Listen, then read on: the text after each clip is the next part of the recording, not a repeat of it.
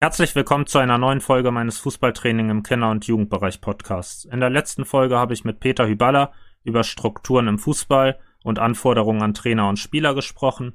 In dieser Folge habe ich Leonhard Kai Fulat vom Schnelligkeitszentrum Berlin zu Gast. Dieser ist Sportpsychologe und hat sich einerseits stark mit dem Einfluss von Corona auf Mannschaften und Spieler befasst und im zweiten Teil sprechen wir darüber, wie man als Trainer seine Mannschaft erreichen kann, vielleicht auch in schwierigen Situationen. Und zunächst sollte er sich erstmal vorstellen und das hört ihr jetzt. Sehr gerne. Also freut mich erstmal dabei zu sein. Ähm, vielen Dank für die Einladung. Also ich bin Leonhard Kai-Fulert, äh, habe meinen Master in Sportpsychologie gemacht, habe im Zuge der letzten Jahre verschiedene Praktika auch in Sportvereinen gemacht und bin jetzt seit äh, fünf Jahren gleichzeitig Fußballtrainer ähm, bei der zweiten Männer des FC Victoria 1889. Ähm, meine Praktika waren äh, zu Beginn in, bei Hertha BSC beispielsweise im wirtschaftlichen Bereich, also da mehr so ähm, Thema Organisation und dann konkret in der Sportpsychologie jetzt zuletzt sowohl bei Alba Berlin habe ich eine U16 Jugendbasketball Bundesligamannschaft trainiert, äh, betreut als Sportpsychologe und habe so in kleinen Schritten die U17 und U19 von Victoria 89 mitbetreut und Einzelcoachings beispielsweise mit ähm, Spielern der U16 von Union Berlin durchgeführt. Das heißt, so Stück für Stück an, an verschiedenen kleinen Stellen immer wieder einzelne Teams und Einzelsportler betreut und da meine Erfahrungen gesammelt, zusätzlich dazu, dass ich eben ähm, ja mein Master gemacht habe und da theoretisch ähm, ja, so auch meine Leidenschaft in der Sportpsychologie und mein Herz gefunden habe und äh, freue mich da jetzt auch ein bisschen berichten zu können. Zunächst sollte Leonhard Kaifulat erstmal frei von dem Workshop, den Sie angeboten haben, erzählen. Und das hört ihr jetzt. Also das ist ein Workshop, den wir in der Vergangenheit, ähm, ich glaube so vor circa einem Monat durchgeführt haben, wo es einfach darum ging, und da werde ich gleich nochmal inhaltlich so ein bisschen genauer drauf eingehen, dass dieses Thema Corona, was uns ja alle gegenseitig, äh, gegenwärtig alle bestimmt, auch im Sport, genauso auch im Amateursport, insbesondere im Fußball, seinen Einfluss hat und dass das genauso sowohl fürs Erleben als auch dann für schlussendlich Ergebnisse ähm, auf dem Spielfeld mitentscheidend sein kann. Und man da versuchen kann, zu gegenregulieren und äh, seinen Umgang mitzufinden. Und es da so sportpsychologisch das ein oder andere Thema gibt, ähm, dem man sich widmen kann, welche ich gleich nochmal so ein bisschen ausführlicher benennen will. Ich würde gerne in Ergänzung nochmal benennen, tatsächlich jetzt kommenden Samstag, deswegen das äh, passend, weil du es gerade ansprichst, werde ich noch ein Webinar äh, fürs Schnelligkeitszentrum zum Thema Psychologie des Fußballs anbieten.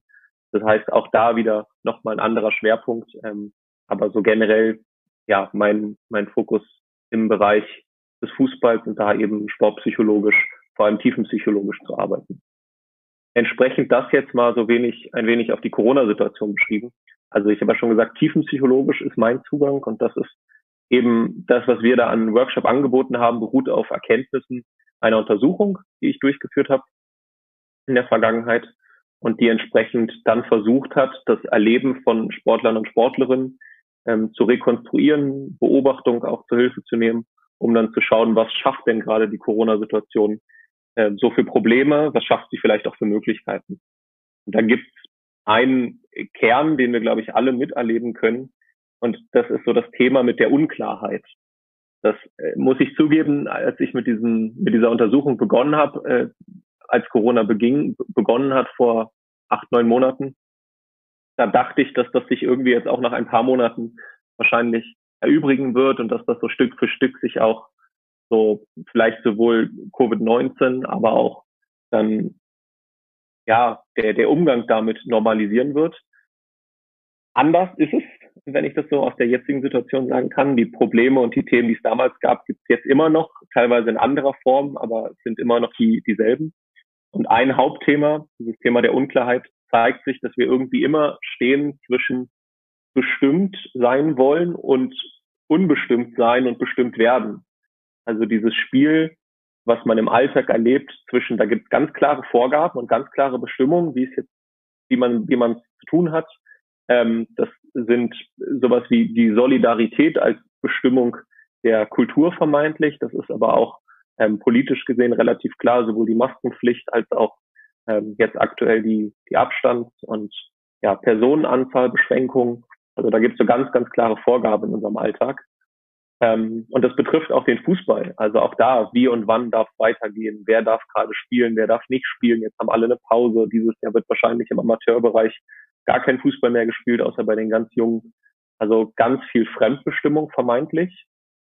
Und auf der anderen Seite das, was man dann als Erleben im Alltag hat, dass da irgendwie so eine Ohnmacht aufkommt und ein Kontrollverlust über den Alltag und die aktuelle Situation und man sich so die Frage stellt, was ist jetzt eigentlich richtig? Wie muss ich mich verhalten? Was ist falsch? Was darf ich? Was ist sicher? Was ist unsicher? Wem kann ich vertrauen? Und was muss ich auch hinterfragen? Und wo muss ich Misstrauen haben? Also da entsprechend so, ja, Gegenläufe ähm, zwischen bestimmt und unbestimmt, die uns omnipräsent bestimmen.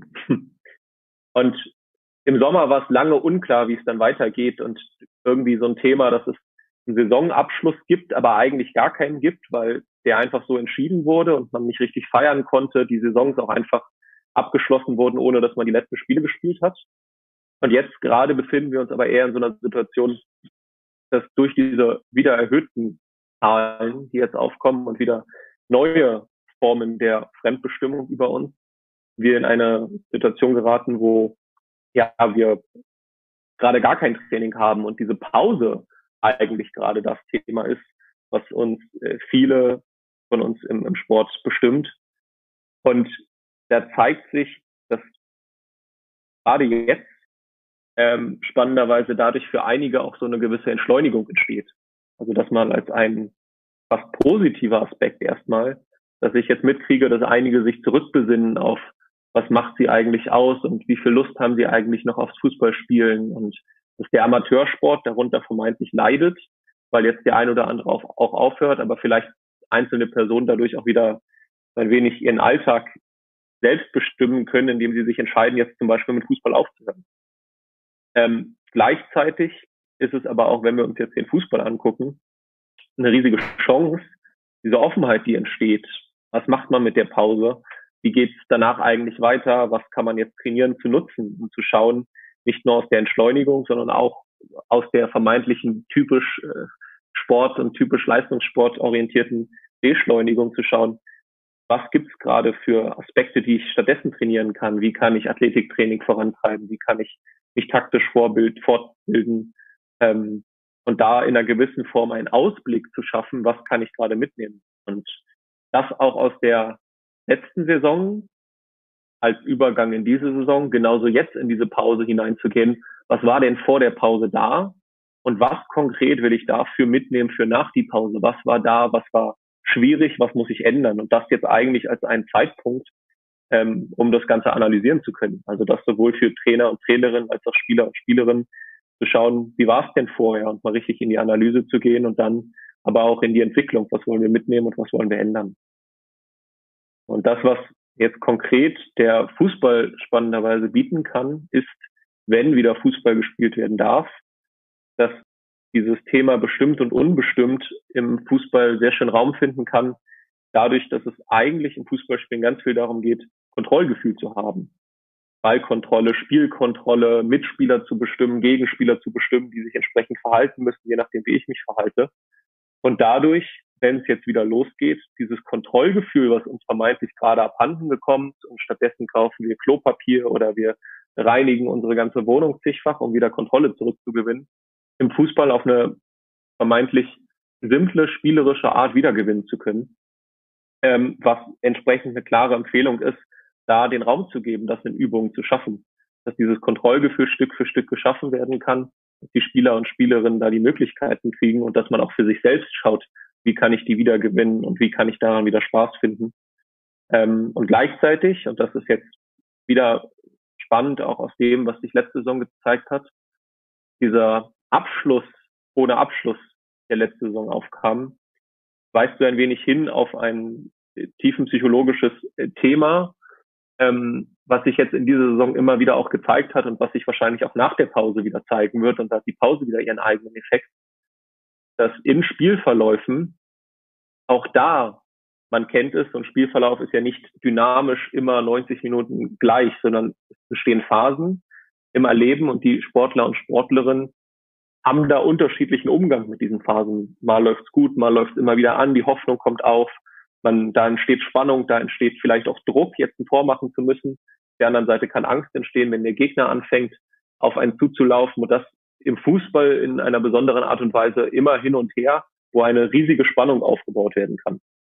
Und das, was jetzt diese Pause als typische Gewöhnung schafft, dass der Fußball immer wieder stehen bleiben muss, zeigt sich auch in Spielen, dass es da immer wieder so Stillstandsbewegungen gibt, dass der Fußball im Spielverlauf stehen bleibt und es quasi hinzielend auf Torerzielung immer wieder eigentlich das braucht, was einen aus so einer Pause oder aus so einer Lehre hinaus rettet. Und das ist nämlich nicht nur die Kontrolle, sondern auch so typische Erfolgsfaktoren wie Zielstrebigkeit, Kaltschnäuzigkeit, straight sein, einfach tun, dass sowohl im Charakter einzelner Personen, im, im Charakter von Teams, aber auch taktisch daran zu arbeiten, zu schauen, wie kann ich vielleicht durch viele Abschlussübungen, wie kann ich durch das Training von Zielstrebigkeit, von Klarheit in den Entscheidungen, auch der Entschiedenheit als Trainer, konsequente Entscheidungen zu treffen, ähm, wieder so eine Form von klarer Selbstbestimmung schaffen im Spiel, wo ich auch durch das Spiel, durch Gegner, durch den Schiedsrichter, durch meinen eigenen Trainer draußen fremdbestimmt werde. Und entsprechend das als eine Form, wo es ganz, ganz viel darum geht, diese Selbstbestimmung wiederzufinden und damit zugleich die eigene Kontrolle. Ähm, dieses bestimmt und unbestimmt hat noch einen weiteren vermeintlich schwierigen ähm, ja, Aspekt, der dadurch zutage kommt. Und zwar, dass der in sich ganz viel Gefahr von Spaltung mit sich bringt. Also dadurch, dass wir in unserem Alltag immer wieder gar nicht genau wissen, wie wir es eigentlich tun und machen sollen. Und wir jetzt auf einem Fußballfeld sind und da auch wieder unterschiedliche Meinungen haben und jetzt gibt es politisch Gegenseiten und dann gibt es vermeintlich Verschwörungstheorien und dann gibt es irgendwie ganz klare Verhärtungen auch, die da gegenseitig aufeinandertreffen. Ähm, das zeigt sich in Teams aktuell. Kann ich äh, leider naheliegend auch bei mir in meiner eigenen Fußballmannschaft sehen aber dass diese Gefahr von Spaltungen gerade etwas ist, was sich nochmal verstärkt zeigt. Und dass in Teams dieses Gegeneinander, das muss jetzt gar nicht bestimmt und unbestimmt sein in dem Fall. Das muss gar nicht sein, bin ich für oder gegen Corona oder glaube ich an das, glaube ich nicht an das, bin ich für oder gegen die vom, die, die einzelnen ähm, ja, Vorgaben, die es da gibt. Das kann sich abspielen in, in einzelnen Kleinigkeiten zwischen Spielern oder in so Dingen, wie bin ich eher leistungsorientiert oder eher orientiert darauf, Spaß zu haben im Training. Und da kann sich äh, gerade in so einer Situation kommend aus der Spaltungstendenz in der Gesellschaft, in der Kultur aufgrund von Corona, das auch in Teams verhärten, wo es dann gilt, ganz, ganz viel, und das ist das, was ich auch an die Kultur richten kann, ähm, vermeintlich unangenehm, aber Diskussionskultur wieder einzuführen. Also darüber miteinander zu sprechen, zueinander zu finden, und sowohl individuelle Gespräche zum Erleben der einzelnen Situationen mit einzelnen Spielern durchzuführen. Also wie erleben die den Alltag, wie geht's da im Fußball, aber auch im Team daran zu arbeiten, wie kommen wir wieder zueinander, wie können wir die Mannschaft stärken, die Einheit stärken, Teaminterventionen durchzuführen, die teilweise auch mit den einzelnen Themen konfrontieren, die teilweise verbindend sind. Und ähm, ja, das als eine Herausforderung, würde ich mal sagen, aus dieser aktuellen Situation gestärkt herauszukommen. So, ich will nochmal auf einen zweiten Kernaspekt hinaus, neben bestimmt und unbestimmt und dieser Unklarheit und damit einhergehend letzten Sommer der Abschluss oder Abschluss und jetzt die Pause mitten in der Saison. Ein zweiter großer Aspekt, der sich gezeigt hat in den Interviews und im Erleben von Spielern und Spielerinnen, dass das, was sich zeigt, auf dem Platz, wenn wir dann wieder dürfen und wenn dann wieder rausgeht ins Training oder in die Spiele, aufgrund der Situation, die Corona schafft, dieses, wir sind zu Hause und wir dürfen nicht und wir sind begrenzt und wochenlang spielen wir kein Fußball und irgendwie so richtig können wir uns auch nicht körperlich betätigen, ähm, dass das wieder ein, ein Gegensatz ist und zwar aus Hemmung und Enthemmung. Das heißt, wir haben aktuell im Alltag ganz viel Distanz zueinander. Da ist eine Maske die ganze Zeit vorm Gesicht. Da ist immer Vorsicht im Alltag. Man denkt sich immer, darf ich dem jetzt nahe kommen oder ist dem das unangenehm? Was ist mir eigentlich gerade angenehm oder unangenehm? Was sagt eigentlich die Regierung? Was sagt die Politik? Wie viel Distanz wir zueinander wahren sollen? Wie ist, geht stets um meine Angehörigen? Also habe ich da Angst?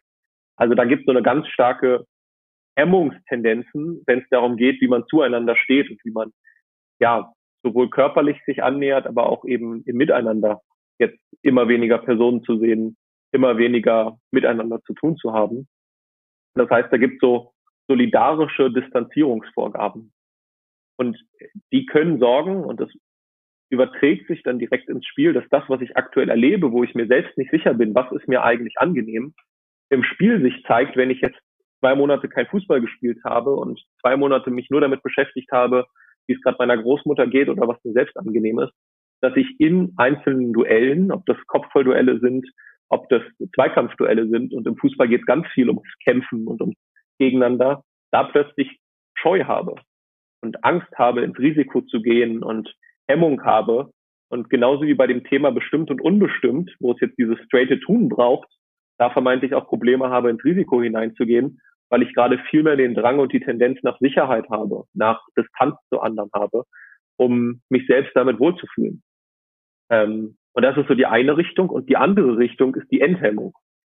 Jetzt so ganz lange nicht zu dürfen und dann geht so richtig raus und volle Nähe und volle Herze, die wieder raus muss und Emotionen, die sich angestaut haben in so einem Sport, der ja auch viel von Emotionen getragen wird, da dann wieder plötzlich in Übermut, in übermotiviertes Verhalten, unnötige Fouls, Ausbrechen aus dem Ganzen hineinzukommen.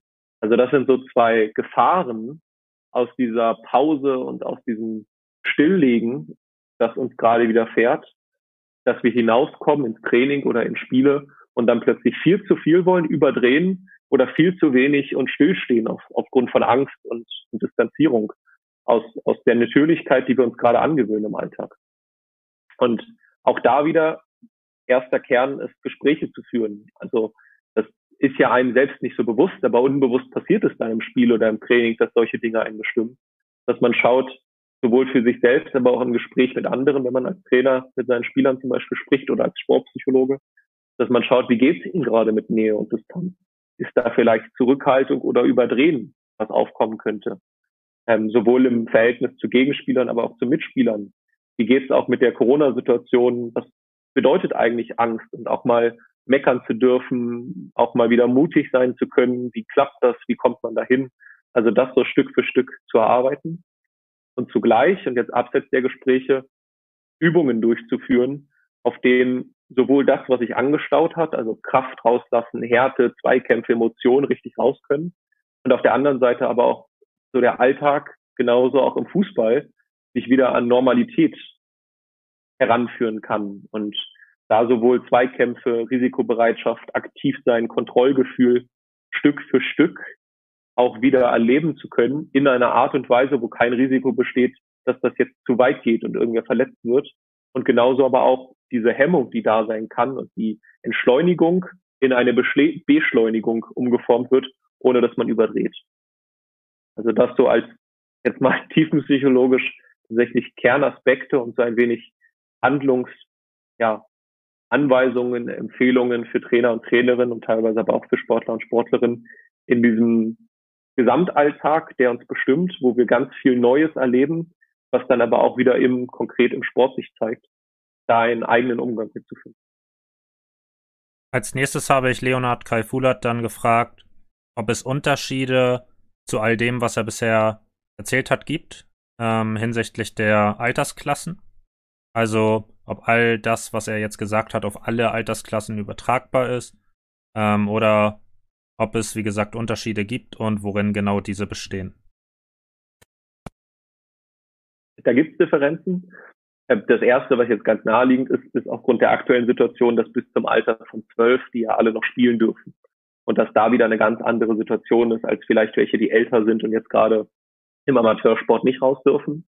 Ähm, auch zwischen Profisport und Amateursport gibt es nochmal Unterschiede, weil es da auch Abstufungen gibt, wie viel die gerade noch aktiv sind. Und abseits davon hat auch jeder individuell so seine eigenen, ja, seinen eigenen Umgang damit. Also das ist kein, lässt sich nicht generalisieren und trotzdem zeigen sich diese Tendenzen bei vielen. Wenn man jetzt in das Alter schaut, dann ist relativ klar, dass dieses Thema der Hemmung auch im Sinne dessen, wie geht es mir damit, anderen nahe zu kommen, wie geht es mir damit, ähm, wenn ich vielleicht an meine Eltern oder Großeltern denke, auch im Alter einen ganz unterschiedlichen Schwerpunkt hat, weil die Jüngeren, wenn man sich die Kultur anguckt, ja im Kern zumindest vermeintlich lockerer mit der Corona-Situation umgehen können oder auch umgehen. Heißt, dass in einem höheren Alter, wo die Gefahr auch selbst von Corona vermeintlich wirklich schwere Folgen zu tragen, ähm, höher ist, dass da auch diese Hemmung viel stärker sein kann.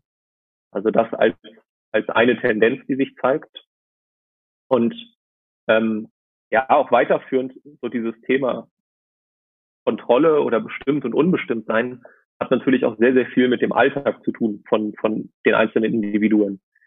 Das heißt, wenn ich jetzt einen Sportler betrachte, der jetzt vielleicht im Hauptberuf äh, eigentlich äh, ein Unternehmen führt und sehr, sehr viel dieses Thema Kontrolle und kontrolliert werden auch ausleben kann, jetzt mal als ein Beispiel, dann wird das den auf eine ganz andere Art und Weise beschäftigen und der wird einen ganz anderen Alltag haben und den Fußball vielleicht dahingehend gar nicht so sehr aktuell brauchen, wie jemand, der jetzt drei Monate eigentlich gar nichts mehr zu tun hat und gar nicht weiß, was er machen soll ohne den Fußball und vielleicht auch gerade aus der Schule rausgekommen ist oder die Universitäten sind jetzt alle von zu Hause digital und auch da ist es viel, viel schwieriger dann ähm, so diesen Umgang mit anderen Menschen eins zu eins im aktiven Leben, wie es ja im Fußball ganz präsent dann mit den Mitspielern und Gegenspielern ist, auszuleben als Personen, die immer noch einen klaren Alltag haben, der auch viele Möglichkeiten von Selbstbehandlung immer noch offen lässt, die sonst im Fußballraum fänden.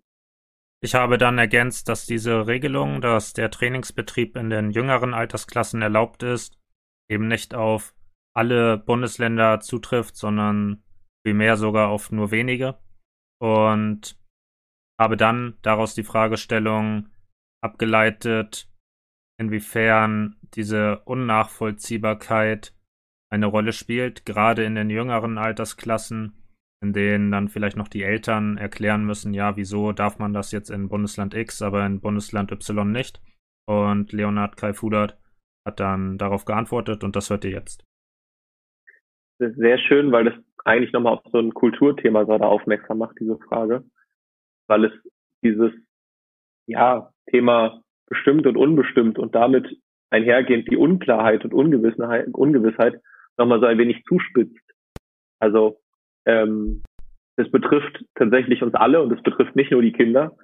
Aber ich würde zustimmen, dass das natürlich in einem gewissen Alter, wo man vermeintlich noch weniger über, über die Zusammenhänge und Gegebenheiten durch Politik beispielsweise versteht, nochmal schwieriger ist, dann auch nachzuvollziehen, wie so ja, Regelungen, die, die unterschiedlich sind, ähm, dann auch zustande überhaupt kommen können. Aber ja, spannenderweise ist das, würde ich behaupten, nicht nur im jungen Alter, sondern eigentlich für uns alle etwas, was wieder auch dieses Thema ja, Spaltung verschärft auf der einen Seite weil es eben ganz klar auch wieder Frust schafft und Wut schafft und wieso dürfen die einen und die anderen nicht und wieso denn jetzt in den Bundesländern und in denen nicht, das wusste ich zum Beispiel gar nicht. Und also so. Und da auch wieder eine Angriffsfläche gibt.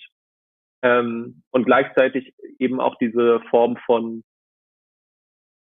eigener Ungewissheit, was darf ich eigentlich und was darf ich nicht, total verstärkt. Ähm, und in, in dieser Ungewissheit total die Gefahr trägt, dass man jetzt aufgrund von unklarer Vorgegebenheiten von Politik, aber auch von der Kultur, also was so solidarisch ist und was darf ich und was tue ich, ähm, dass aus all dieser Unklarheit jetzt nicht nur man selbst vermeintlich entweder sagt, man macht gar nichts mehr, also das wäre so die eigene Stilllegung dessen, jede Gefahr von irgendwas Falsches tun zu können, zu vermeiden und sich ganz streng versuchen, an alles zu halten und möglichst oder im Umkehrschluss jetzt genau in die Gegenrichtung zu gehen und zu sagen, ich verstehe das alles nicht, ich mache so ein bisschen, was ich will. Und spannenderweise haben wir sowas im Leben ja im Fußball genauso. Also die Kinder dafür eigentlich sogar weniger, als umso älter man wird. Aber dass es Vorgaben gibt, an die man sich halten muss, die man weniger versteht als der Trainer. Und die teilweise, wo man sich denkt, wieso spiele ich jetzt nicht oder wieso ist die Taktik jetzt, ich finde das sinnvoller, wieso stehe ich auf der Position? Und trotzdem muss man sich daran halten und muss darin irgendwie seinen eigenen Spielraum finden. Und entsprechend wieder so ein wenig die Form dessen, das, was wir da im Alltag erleben, zeigt sich genauso beim Fußballspielen und kann auch da dafür sorgen, dass man selbst gehemmt ist und man sagt, ich will gar kein Risiko gehen und der Trainer und ich höre auf alles und aus dieser Situation heraus, die ich gerade im Alltag erlebe, unterwerfe ich mich allem so ein wenig? Oder im Umkehrschluss zu sagen, ich rebelliere dagegen so ein bisschen und ich mache jetzt und jetzt darf ich wieder auf den Platz und jetzt, da sind wir auch wieder bei Hemmung und Enthemmung, ähm, bedingt eben durch das, was politisch gerade erschwert die Kultur schafft. Ich hoffe, das hat die Frage so ein wenig beantwortet, auch wenn ich so ein wenig abgeschweift bin vom, vom Jugendalter. Leonhard K. Fulat hat ja bereits die Ungewissheit, die in der Corona-Situation eine Rolle spielt, angesprochen. Und ich habe ihn dann gefragt, inwiefern es hier einen Übertrag auf den Fußball gibt. Denn auch im Fußball ist es ja so, dass der Spielstand wechselt. Wenn ich jetzt in Rückstand gerate, habe ich die Ungewissheit, komme ich nochmal ins Spiel zurück und so weiter. Ähm, und genau, also es ging mir darum, habe ich jetzt einen Übertrag, weil es ja zwei sehr unterschiedliche Situationen sind. Einmal die Corona-Situation und einmal das Fußballspiel. Aber in beiden Situationen habe ich eben diese Ungewissheit. Und ob es einen Übertrag gibt und wie dieser aussieht, das erklärt euch jetzt Leonard Kaifulat. Ja, also gibt es, weil das, was wir uns angewöhnen, gerade durch Corona, das prägt sich einfach in uns ein und das lässt sich nicht so einfach rauskriegen. Das ist dann wieder eine Umgewöhnung, wenn Corona irgendwann vorbei ist und alles sich wieder normalisiert. Aber aktuell sind die Formen und die Umgangsformen, die wir im Alltag uns angewöhnen, die, die dann auch auf dem Platz uns noch mitbestimmen. Und dieses Thema der Ungewissheit ist eins, was dann auf dem Platz sich eben auch in einer gewissen Form ausspielt und da vielleicht nochmal benannt. Es gibt ja aktuell im Alltag spannenderweise nicht nur ganz viele, die nicht wissen, was sie tun sollen, sondern es gibt auch ganz viele, die jetzt ganz entschieden sind, genau zu wissen, was sie tun sollen. Und daraus auch wieder so ein Aktionismus entstanden ist, auf die Straßen zu gehen und ähm, ja, dem, an Demonstrationen teilzuhaben oder auf der anderen Seite dagegen wiederum im Internet zu rebellieren und im Internet sich, sich auszutauschen und zu diskutieren. Also da gibt es nicht nur Ungewissheit, sondern es gibt auch wieder ganz viel Selbstbestimmung. Das ist etwas, was Corona irgendwie auch geschaffen hat, weil es eben uns durch die Ungewissheit da reingezwungen hat, uns zu entscheiden, lebe ich mit der Ungewissheit oder schaffe ich mir eine eigene Selbstbestimmung. Und das jetzt in der Übertragung auf den Fußball wird sich genauso, wenn ein, ein Spieler im Alltag kann auch durch die Eltern geprägt sein. Also auch das als ein entscheidender Einflussfaktor immer beim Fußballspielen, wenn wir von Kindern und Jugendlichen sprechen. Aber wenn der immer erlebt, dass das so eine klare einseitige Meinung ist oder ein Umkehrschluss immer selbst erlebt oder von anderen vorgelebt bekommt, diese Unsicherheit und ich weiß gar nicht genau, was ich tun soll, dass sich das auch auf dem Platz zeigen wird. Also dass Spieler und Spielerinnen oder Trainer und Trainerinnen außen in den einzelnen Situationen entsprechend entschiedener oder individuell vielleicht unsicher und viel unentschiedener und was mache ich jetzt eigentlich mit dem Ball und äh, das ist individuell und, und entsprechend unterschiedlich, aber trotzdem sehr spannend, weil es eben ähm, da genauso, wie es schon üblich ist im Fußball, eigentlich etwas nur noch mal verstärkt und vertieft.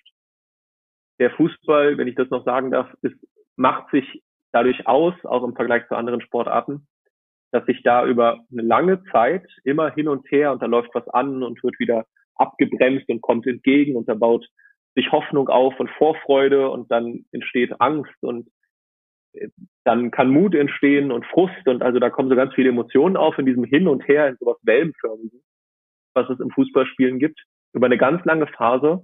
Das sorgt dafür, dass schlussendlich in den einzelnen Situationen, das heißt, der Stürmer ist vor dem Tor und muss jetzt dieses Tor machen, vermeintlich. Ich glaube, schon in der Formulierung muss merkt man das, steckt viel mehr Druck drin, als in vielen anderen Sportarten, wo es zigmal hin und her geht, wo zig Körbe fallen und dann in jeder einzelnen Situation natürlich auch ein hoher Druck drin ist, aber viel weniger Spannung, als wenn sich das über 40 oder 80 oder 90 Minuten aufgebaut hat, hin zu dieser einen einzigen Situation. Ich glaube, das kann man als Fan auch sehr schön miterleben, wenn es dann plötzlich so emotional aus einem herauskommt, weil das Tor erzielt wird oder eben auch negativ man trauert, weil das Gegentor fällt, dass da ganz, ganz viel sich aufstaut. Und da, das jetzt nochmal zurückzuführen auf diese Entschiedenheit oder die Ungewissheit, zeigt sich immer wieder, dass in den einzelnen Momenten, wo man einen Ball hat, die Gefahr ist, sowohl, also zugleich die Hoffnung, ich kann jetzt was damit machen und habe Kontrolle und bin frei und bin bestimmt, aber auch die Gefahr, kann den auch gleich verlieren und kann auch dafür sorgen, dass was gegen uns passiert und habe den Druck, dass da sowohl die ganze Mannschaft als auch Fans, Eltern, wer auch immer, äh, über mich herfällt, vermeintlich, dann bin ich zugespitzt. Ähm, und entsprechend bestimmt sein total wichtig ist. Und das braucht es jetzt umso mehr als zuvor. Und trotzdem auch in dem Bestimmtsein immer die Gefahr steckt, Fehler zu machen und eigentlich der Umgang mit Druck nochmal verschärft wird in der aktuellen Situation.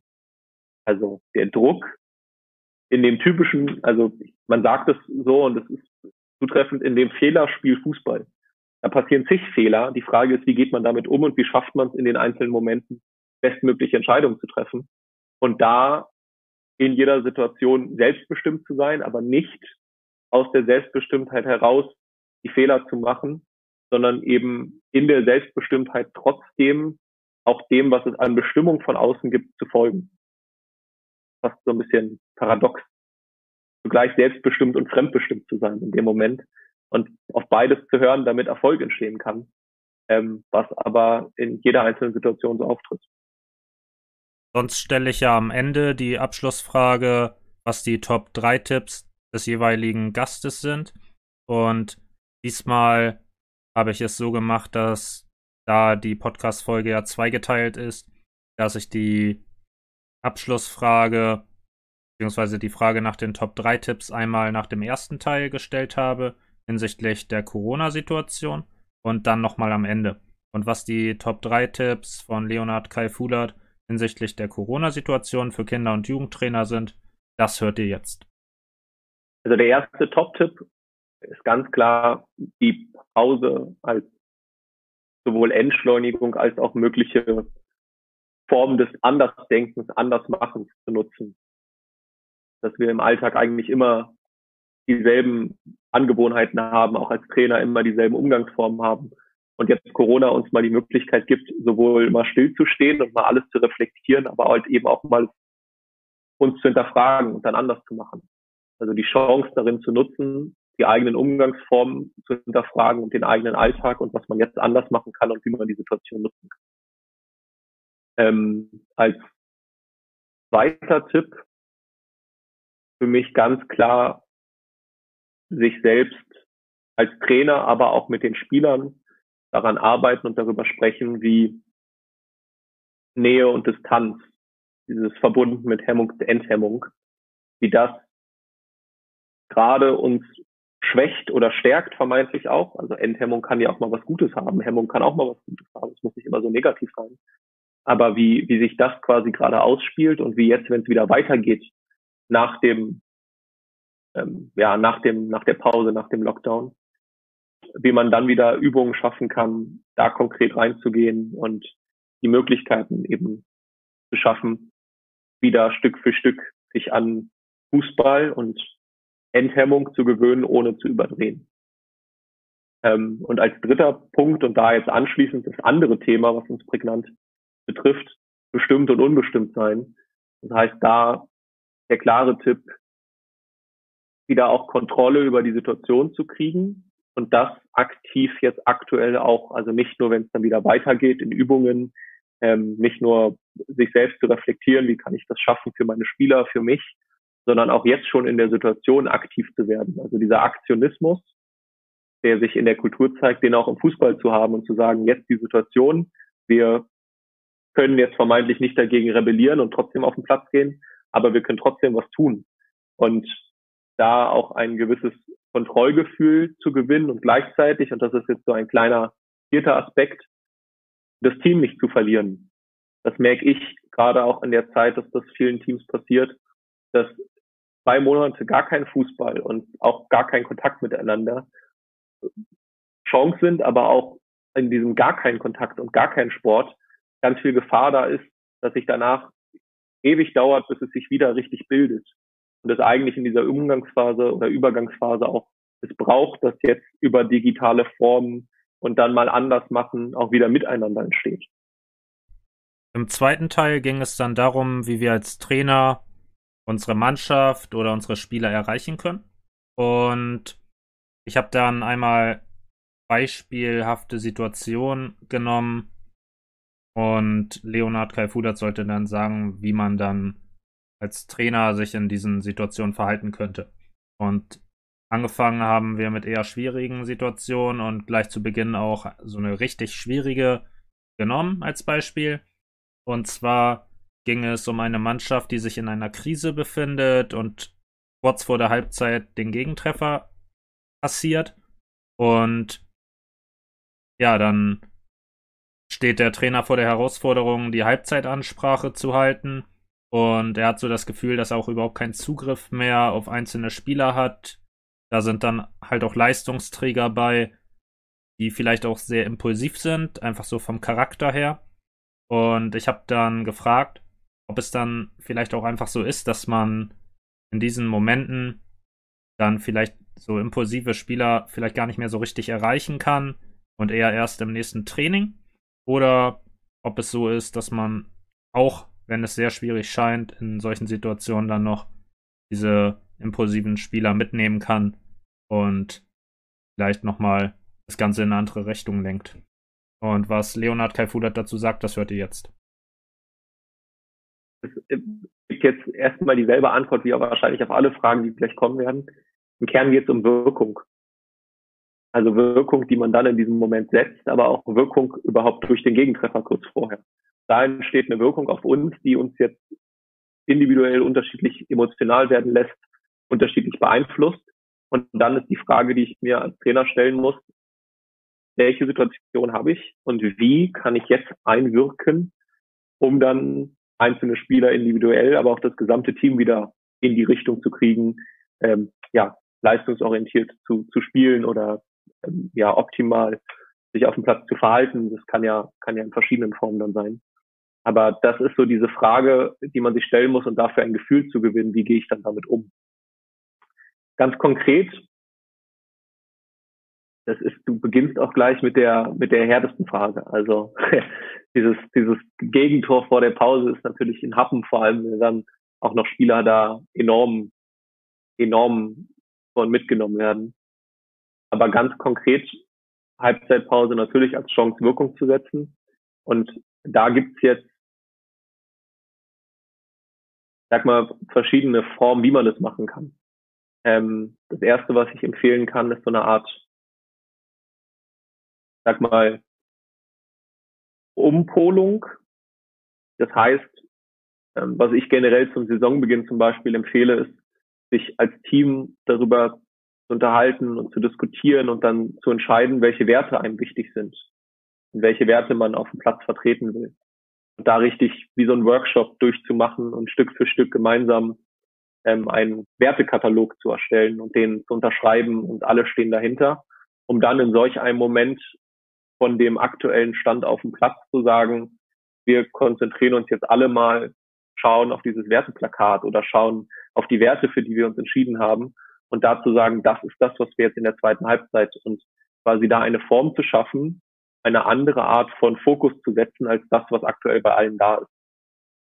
Ähm, das ist so der erste kleine Tipp. Der zweite Tipp ist natürlich, und das ist mit Emotionen so, und dafür ist Fußball auch da, die müssen erstmal raus. Das heißt, wenn dieses Gegentor fällt und dann beginnt die, die Pause, dann braucht vielleicht auch zwei, drei Minuten, wo die sich auch mal irgendwie für sich oder irgendwie ähm, diese Emotionen rauslassen können. Und trotzdem muss man darauf achten, dass es nicht destruktiv ist für die Mitspieler, weil die sich gerade gegenseitig fertig machen. Also auch das kann natürlich, wenn der eine den anderen die ganze Zeit anschreit und der damit nicht klarkommt, auch für Probleme sorgen. Ähm, aber entsprechend das als so, so zweiter Punkt, die Emotionen dürfen und müssen auch raus in dem Moment. Also das äh, braucht für die Spieler dann auch eine, einen kurzen, kurzen Zeitraum, wo sie sich auch ärgern dürfen.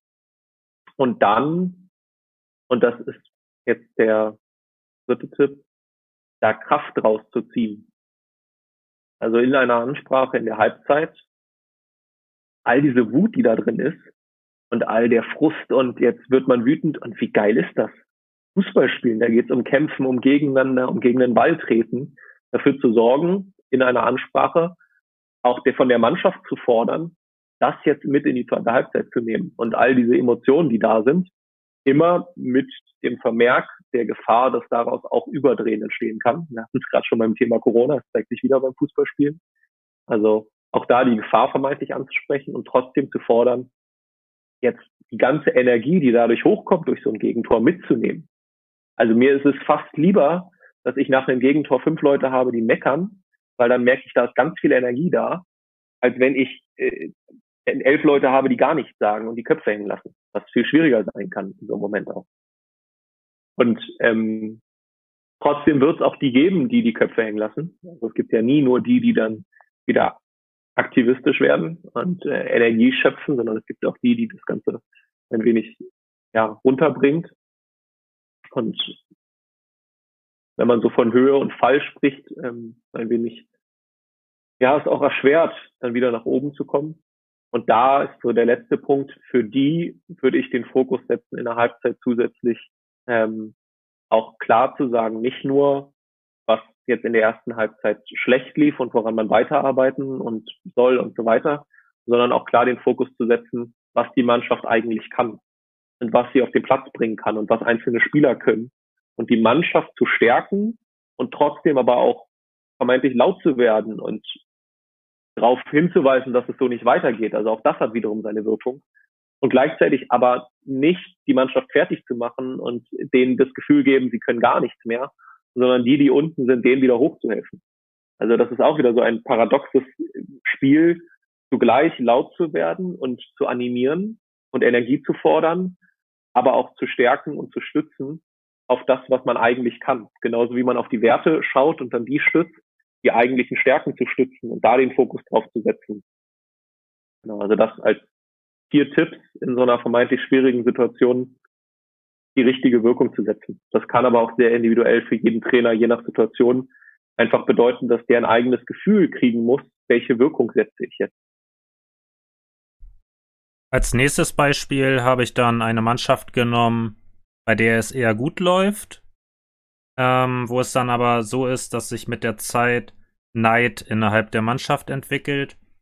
Ähm, ja, auch bezogen aufs Thema Spielzeit.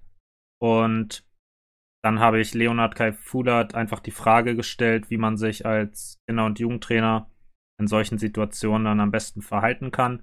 Denn es ist ja, wenn wir jetzt mal in dem etwas leistungsbezogeneren Bereich sind, so dass ich jetzt nicht jemanden immer spielen lassen kann, nur um ihn bei Laune zu halten. Und jemanden bei Laune zu halten, der nicht spielt, ist natürlich auch eine schwierige Aufgabe für einen Trainer. Und was Leonard Kaifulat dazu sagt, das hört ihr jetzt. Das sind jetzt auch nochmal so ein wenig mehrere Aspekte, die damit reinkommen. Das erste ist, dass im Fußball ganz typisch ist, dieser Kampf trägt sich auch zwischen Spielern aus. Also Konkurrenzkampf als eine Begrifflichkeit, die zum Fußball dazugehört, weil der Fußball auch für Kampf steht und den braucht er. Und wenn der aber ins eigene Team kommt, kann das für Probleme sorgen und für Schwierigkeiten sorgen. Ähm, da hast du jetzt diesen Neid angesprochen, auf den ich gleich nochmal eingehen will.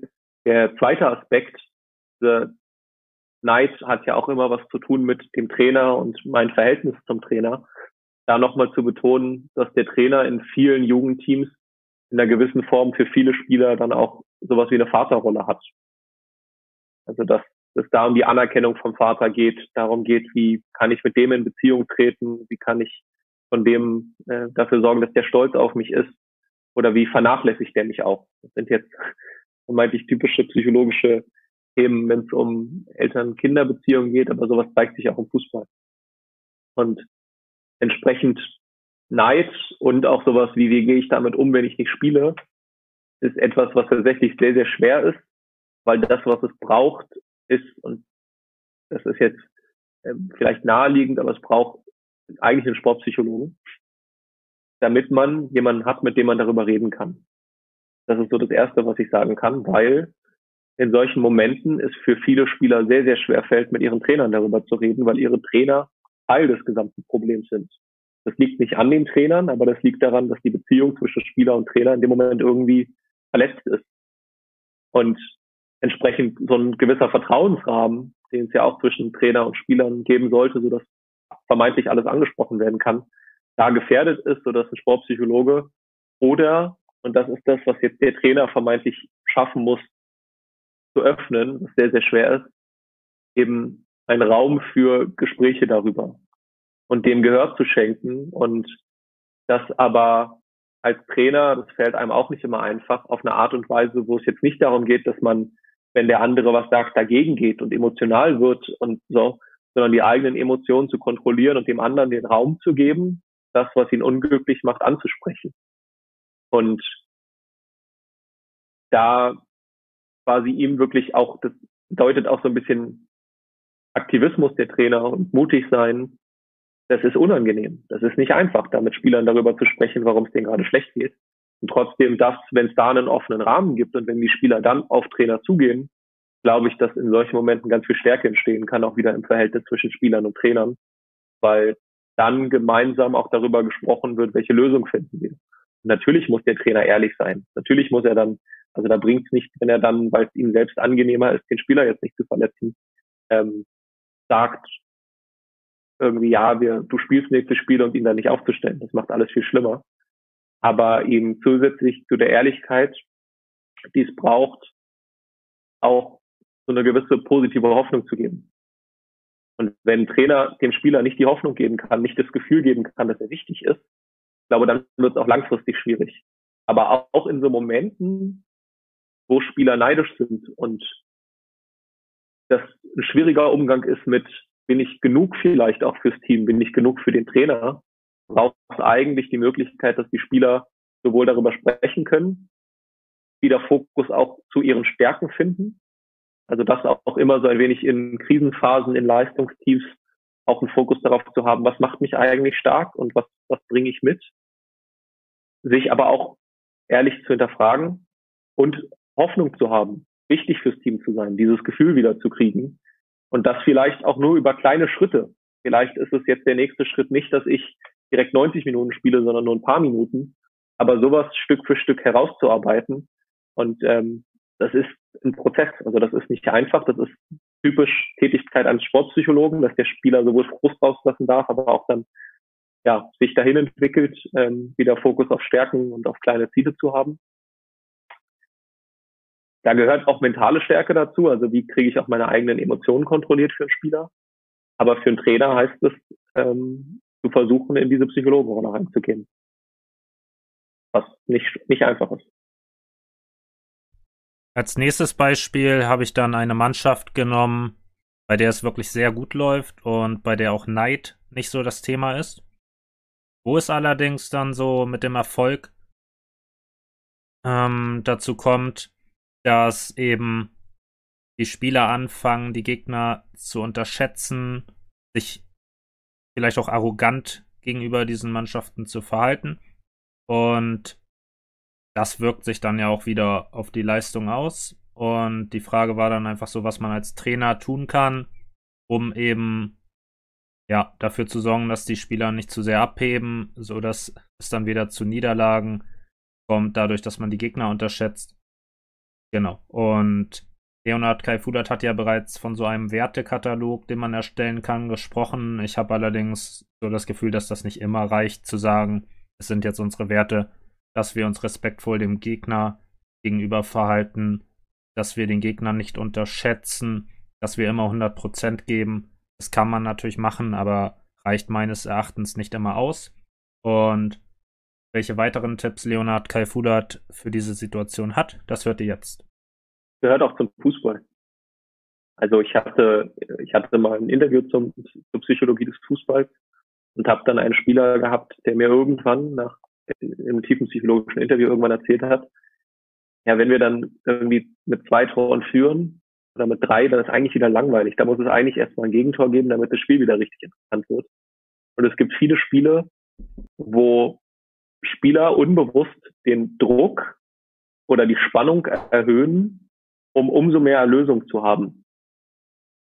Also umso, umso schwieriger es wird und man gewinnt am Ende 2-1 ganz knapp, umso größer kann die Erlösung sein.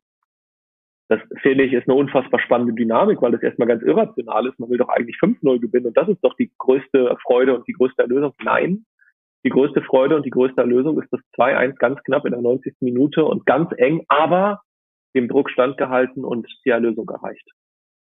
Das so als ein erster kleiner Hinweis, dass das tatsächlich natürlich ist, auch für den Fußball, dass so eine Dynamiken zustande kommen. Das zweite, und das ist, ich, muss sagen, ich mag die Situation eigentlich, dieses ähm, Überhebliche, weil das sind die Situationen, wo man mal als Trainer wirklich richtig äh, bewusst wirken kann, indem man laut wird und indem man in dem Moment, wo es richtig gut läuft, da mal voll dagegen geht und mal so richtig vermeintlich draufhaut. Damit meine ich jetzt nicht Spieler schlecht zu machen, das auf keinen Fall. Das ist nie der Sinn. Aber mahnend zu sein vor der Gefahr, was passieren kann. Und das in einer gewissen Deutlichkeit. Und wenn man, wenn man 3-0 gewonnen hat und das zum fünften Mal in Folge und jetzt geht man Dienstag ins Training und man merkt, die sind locker, mal direkt laut zu sein und zu sagen, so geht es nicht und wir brauchen und das funktioniert nicht und wenn wir so trainieren, verlieren wir das nächste Wochenende. Und da, das ist eigentlich eine geile Situation, wenn es gut läuft, wenn man im Hinterkopf hat, sobald ich irgendwie ein Anzeichen merke, dass es zu locker wird, da auch recht direkt reingehen zu können und ähm, da direkt zu intervenieren und eben dafür zu sorgen, dass aus dem Hoch, was super ist, wo man sich halten will, keine Abgehobenheit und dadurch der Fall entsteht. Weil das ist, wie du es beschrieben hast, eine ganz typische Dynamik. Jetzt im Spiel selbst ist das nochmal schwieriger. Also das ist einfacher, wenn wir jetzt irgendwie über eine längere Zeit uns dann das nächste Training anschauen und dann merken, es ist alles zu locker, dann richtig das bewusst machen zu können als im Spiel selbst, weil da die Einwirkungsmöglichkeiten geringer sind. Da kann ich die Jungs jetzt nicht sprinten lassen während des Spiels, was ich jetzt sonst vielleicht einmal alle paar Monate, wenn ich merke im Training, jetzt klappt gar nicht, weil wir viel zu locker sind, auch mal machen würde. Also mal so ganz zugespitzt, äh, äh, das nicht immer als Methode zu nehmen, aber in so einem Moment durchaus. Und entsprechend, wenn wir jetzt aufs Spiel gucken, ähm, braucht es da trotzdem dieses klare Wachrütteln und diese klare, klare Ansage von außen, das Mahnen, auch mal das Lautsein. Ich betone nochmal immer auf die Art und Weise, Spieler nicht schlecht zu machen, aber ihnen klar vor Augen zu führen, ähm, dass das so nicht geht und man sonst verliert und entsprechend da ja mit viel Nachdruck auch von außen dazustehen. Da gibt's noch was, was ich jetzt noch hinzufügen will. Das ist jetzt nicht mehr im Spiel, aber was sowas sehr, sehr schön bietet. Und das kann ich auch im Jugendfußball, das kann ich nicht nur bei Profis, auch im Amateurbereich empfehlen. Man muss das nicht nach jedem Spiel machen, aber vielleicht einmal im Monat, alle zwei Monate.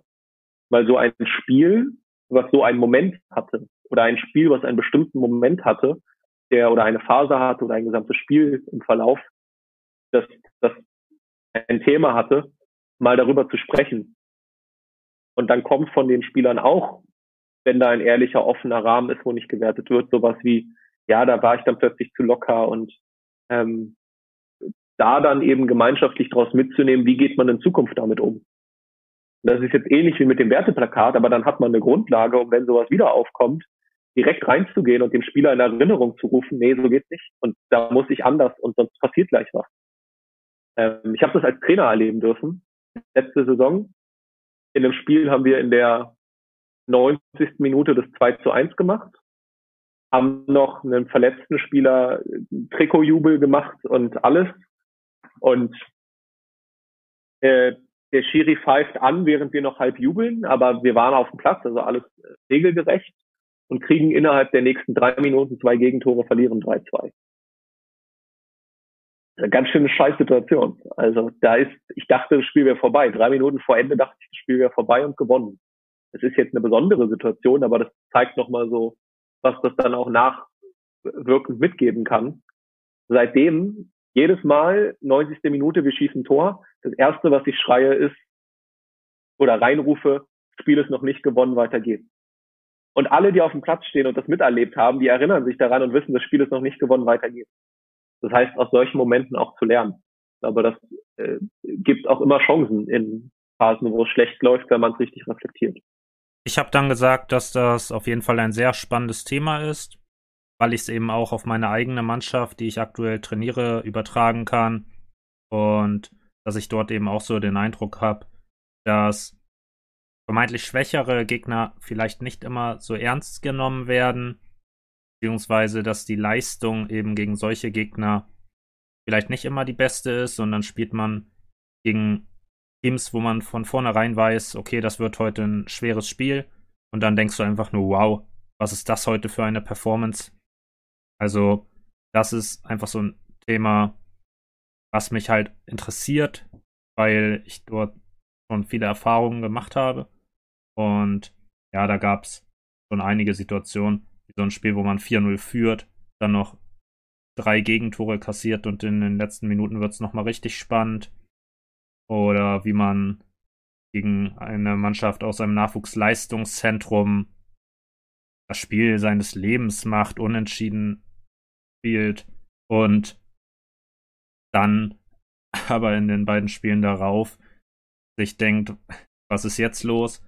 Ähm, aber dass da auch so eine Lust oder das Bedürfnis nach Spannung hinterstecken könnte, das ist mir noch nie so richtig in den Sinn gekommen. Deshalb fand ich das ziemlich interessant.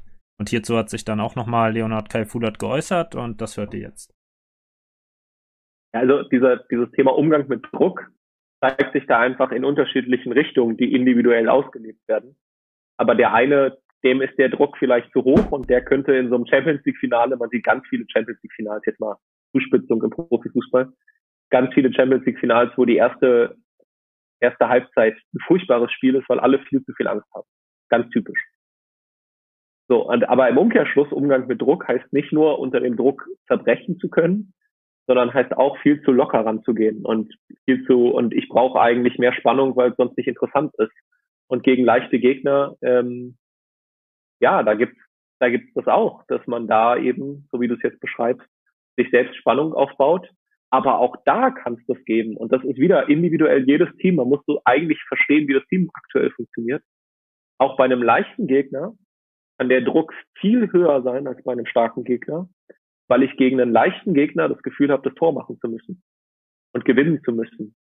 Und genau diese Momente, wo ich diesen Begriff müssen im Kopf habe, werde ich immer hellwach und aufmerksam, weil ich mir denke, uh, da ist gerade ein Zwang, da ist gerade, es muss irgendwas geschehen, da ist eine Selbstverständlichkeit, da fehlt irgendwie dieses, ich habe Bock und ich will ein Tor machen und ich bin selbstbewusst, dann mach das jetzt, sondern da ist ein, was mache ich, wenn ich das jetzt nicht mache? Und da kommt irgendwie in diesem Wort müssen steckt immer so ein bisschen Angst drin. Das heißt, es ist nicht nur, dass die Spannung wollen, es ist auch, dass gegen einen starken Gegner weniger Druck da ist und man vielleicht befreiter aufspielen kann und gegen einen schwachen Gegner auch mehr Druck da sein kann, wenn man die Angst hat, das Spiel zu verlieren, obwohl man es eigentlich gewinnen müsste. Genauso wie ein Stürmer beim Abschluss kann auch so ein typisches Thema eines Teams sein. Der kann total geil drauf sein, das Tor zu machen, dann macht er das. Der kann aber auch das Gefühl haben, den machen zu müssen und hat die Angst im Kopf, was passiert, wenn ich den nicht mache. Dann macht er den auch die meisten Male nicht. Und entsprechend, ähm, ja, dieser Druck kann sich ganz unterschiedlich beeinflussen und kann ganz unterschiedlich auf einen wirken, je nachdem, was für eine Ausgangssituation man hat, was für einen Gegner und wie man sowohl als Team, aber auch individuell ähm, damit umgeht. Was ich empfehlen kann, jetzt was dieses Thema Spannung angeht. Wenn man merkt in einem Team, das kriegt man ja schon beim Aufwärmen mit, dass Spannung fehlt und dass es vielleicht so zu locker herangeht, weil wir gewinnen das ja eh oder man will das Spiel selbstbewusst noch spannender oder unbewusst meistens machen. Ähm, dass man da sowohl beim Aufwärmen als auch dann in der Ansprache vor einem Spiel schon auch wieder ganz viel Klarheit, Lautstärke, Konsequenz, Mahnung hat und dann in so einer Ansprache vor einem Spiel zum Beispiel sagt, welches Gewicht legt gerade unser Gegner rein, der vielleicht 18. ist und wir sind Zweiter oder Dritter oder Erster und welches Gewicht legen wir rein? Und so ein 18. und der spielt jetzt gegen den Zweiten, die werden immer dieses Gewicht reinlegen, während wir also ganz oben und ganz viel und alles reinhauen mit der Hoffnung. Und wenn wir da irgendwie ganz unten starten und nur vom Gewicht her, ja, wir machen das mal so eben, dann können wir so gut sein, wie wir sollen. Das kann genauso auch umkippen.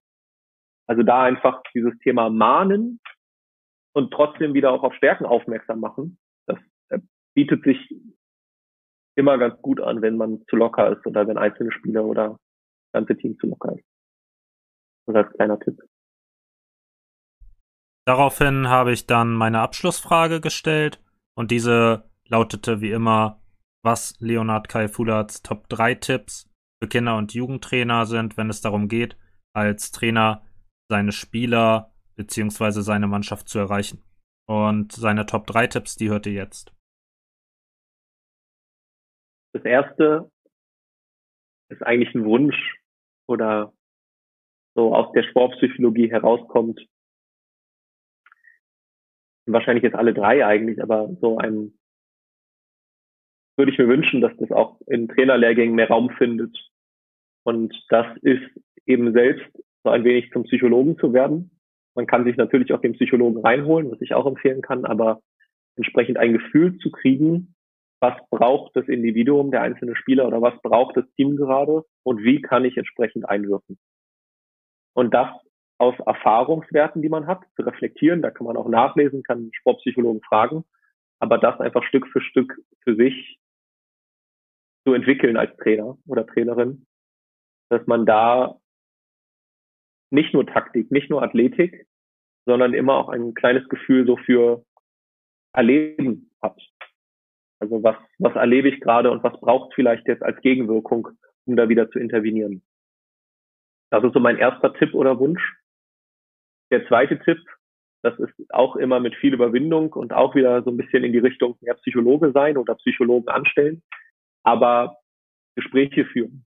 Also Mut haben, sowohl im Team Raum für Gespräche, Diskussionskultur und immer mal wieder auch über das Erleben von Spielen zu sprechen und was ist da eigentlich passiert und nicht nur so taktisch, sondern auch, da darf man sich immer auskotzen, aber halt eben, da darf auch im gesamten Team äh, auch Raum dafür da sein, wertfrei darüber zu reden, was man erlebt hat, aber auch individuell als Trainer viel mit den Spielern zu sprechen. Und das nicht, und das ist jetzt in diesem Verhältnis wichtig, nicht in einer Art und Weise von, ich sag dir, was du zu tun hast, weil da kann ich auch ganz viele als Gespräche als Trainer führen, die ich vielleicht aber, wo ich ganz viele Spieler verliere, sondern auch mal so ein wenig dieses Verhältnis von oben nach unten aufzubrechen und mehr im Miteinander zu sprechen, wie es dem Kind, wie es dem Spieler, der Spielerin geht, ähm, was die aktuelle Situation so ist, wie sie damit umgeht und da wirklich dieses Thema Wertfreiheit, was in der Psychologie einen ganz großen Raum kriegt, auch zu ermöglichen. Also dass dann nicht geurteilt wird, wenn das Kind sagt, ja, irgendwie merke gerade in der Schule und jetzt läuft es auch hier schlecht. Oder ja, ich hatte irgendwie keine Lust, den Pass an den abzuspielen. Dann sagt es das halt. Wie kommt es? Okay. Und dem Raum zu geben und darüber zu sprechen, dass auch das Kind reflektieren kann. So, jetzt haben wir zwei klare Hauptpunkte für mich. ähm, jetzt kommen wir zum dritten Tipp. Da würde ich mal ganz, ganz viel individuell und auf Teams bezogen, aber ganz plakativ sagen, wenn es gut läuft, mahnen und wenn es schlecht läuft, stärken. Das war die Folge mit Leonard Kai Fulat vom Schnelligkeitszentrum Berlin. Ich hoffe, ihr hattet Spaß damit und bis zum nächsten Mal.